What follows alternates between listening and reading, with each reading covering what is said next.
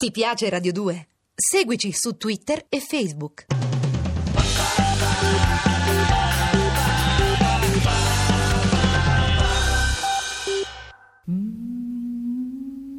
Pronto?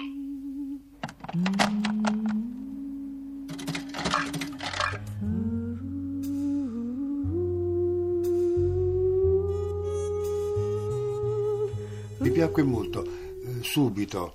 Era il primo sceneggiato a puntate che facevo, era una, quindi una sfida grossa e quello che apprezzai in particolare era l'unione di una grande tecnica con una grandissima umanità. E quello che via via che ci lavoravo mi, mi colpiva sempre più profondamente era questa corruzione dei sentimenti, cioè in questa coppia che evidentemente giovane si era amata eccetera entrava come un, un microbo maligno eh, l'ambizione, in realtà l'avidità, il mondo, e, e, lo corrompeva e lo distruggeva. Cioè non c'era una cosa mh, bianca e nera, non è che lei era buona e lui era cattivo, era una, un corrompersi, un guastarsi.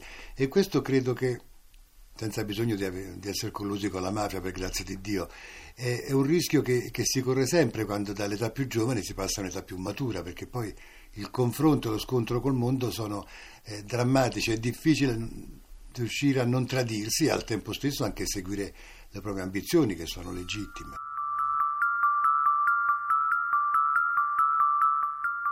Credo di scegliere il, le voci del cast come si scelgono i colori. Noi amo molto disegnare da dilettante, per carità. E allora è un po' come si scelgono i, i colori. E mi sembra per esempio che Angela Baggi, con cui avevo già lavorato anche in televisione, fosse molto giusta e effettivamente Angela, che anche lei è una grossa tecnica perché è un'attrice di teatro, è una doppiatrice famosa, però nei momenti migliori e più difficili dello sceneggiato era come attraversata dal personaggio, diventava un tramite, cioè non, non lo recitava, lo, lo, lasciava passare attraverso di sé. E questo, quando lo, glielo dissi, lei mi, mi confermò che aveva questa impressione quasi fisica. E poi, non so, Remo Girone aveva fatto la, la piovra quindi mi pareva che potesse rendere bene la simpatia e l'antipatia del personaggio di questo dottore che, che poi si, sentiva che era un bell'uomo, che era simpatico, che era pieno di vita, che era un, un amante meraviglioso, però contemporaneamente si sentiva la, il suo vendersi l'anima al diavolo, insomma. E, e poi tutti gli altri, ricordo Claudia Poggiani che purtroppo non, non c'è più. Mh, questo personaggio così positivo che alla fine per viltà poi cede. O, o la madre, Gisella Sofio, per esempio, questo personaggio così spumeggiante, così mondano, di un cinismo tale che passa addirittura sopra la morte del figlio, no? Perché, eh, che poi sarebbe il personaggio ispirato a, a Paolo Borsellino. E, e, poi ci fu, con molto piacere ricordo, nella parte del capomafia aveva pochissime apparizioni Andrea Camilleri, Andrea non era ancora diventato famoso come diventò di lì a poco tempo. Ricordo che averlo mi toccò chiedere un sacco di permessi amministrativi, sembrava che volessi far entrare il cavallo di Troia dentro via Asiago. E finalmente lo ottenni.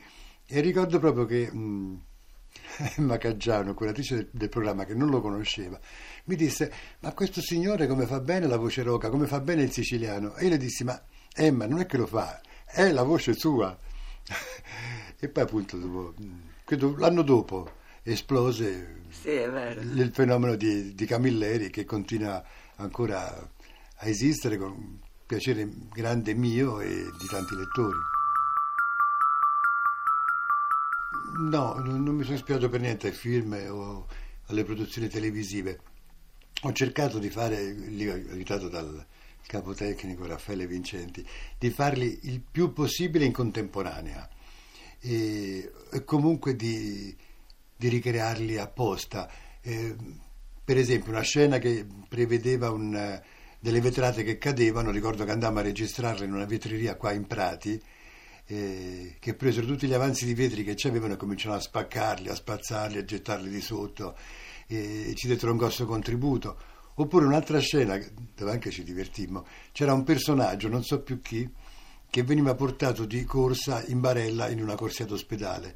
Allora prendemmo un carrello, tipo quelli che si usano in camera da pranzo, ma qui a Viasiago si usa per il trasporto delle bobine, questo carrello di metallo ci mettemmo sopra l'attore e con gli altri che lo rincorrevano con... Eh, non so se lo stesso Vincenti o qualcun altro col microfono appresso e c'era effettivamente questa atmosfera di, di, di, concitazione, di agitazione.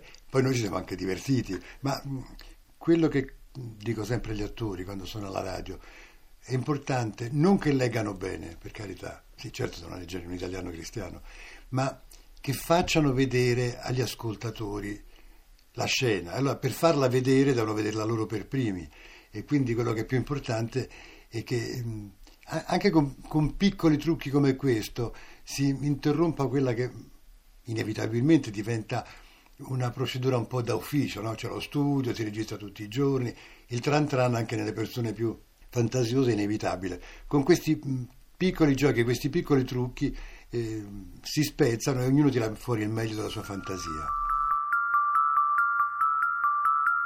la nevrosi che veniva data dall'interruzione in questa storia più che mai era fondamentale, perché era questa vita che cominciava così dorata, no? Questa signora bene di Roma che con la madre va in Sicilia a raggiungere il marito per le vacanze e il suo problema è dove cenare, su quale yacht e come cambiare le tende del salotto, di che colore mettere. Quindi una vita completamente fatua che già all'inizio, che già scusate, alla fine della prima puntata si spezza perché arriva il fratello, giudice, e le dice guarda vattene, torna a Roma perché qui stasera eh, comincia l'inferno, perché tuo marito è, è imputato di, di, di, fatti molto gravi. Quindi anche qui c'era una tecnica perché sappiamo che nelle cose appuntate già nella primissima parte ci devono essere i semi per il futuro. E ripeto, era una vita agiata, una vita che per buona parte della storia manteneva un'apparenza di tranquillità, ma continuamente spezzata da interruzioni, ehm, irruzioni della polizia, telefonate, citofoni, quindi c'era questa, questo fastidio, questa irritazione che doveva essere molto, molto forte e, poi indispensabile allo svolgersi della storia e alla suspense, perché portare avanti una suspense per 40 eh, puntate era difficile. Il testo ci riusciva, ma noi dovevamo farlo diventare da una pagina di carta a una colonna sonora. Per avere il cast che si desidera spesso bisogna registrare su colonne separate. Allora, per un personaggio di, di, mafioso di mezza tacca, io volevo a tutti i costi Massimo Mollica, che avevo conosciuto sul, in televisione, sul set di Petrosino, con cui avevo lavorato in teatro per l'Otello, eccetera. Però Massimo poteva soltanto in certi giorni, proprio all'inizio inizio dello sceneggiato. So, per farla breve, eh, lui diceva le sue battute e io mm, davo le risposte in, in cuffia. E, e la cosa andò abbastanza bene.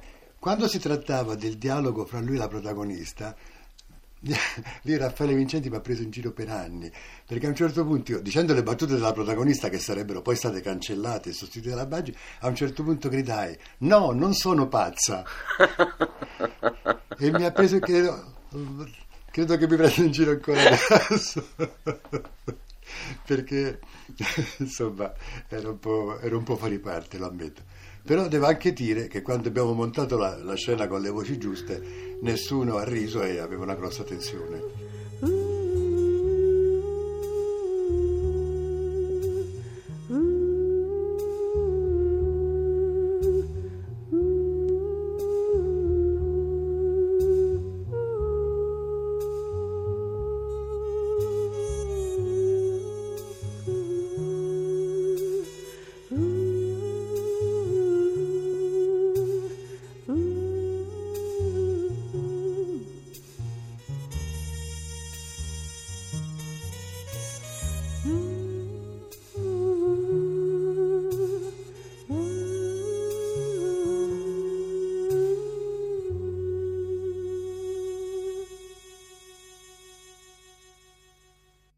Ti piace Radio 2? Seguici su Twitter e Facebook.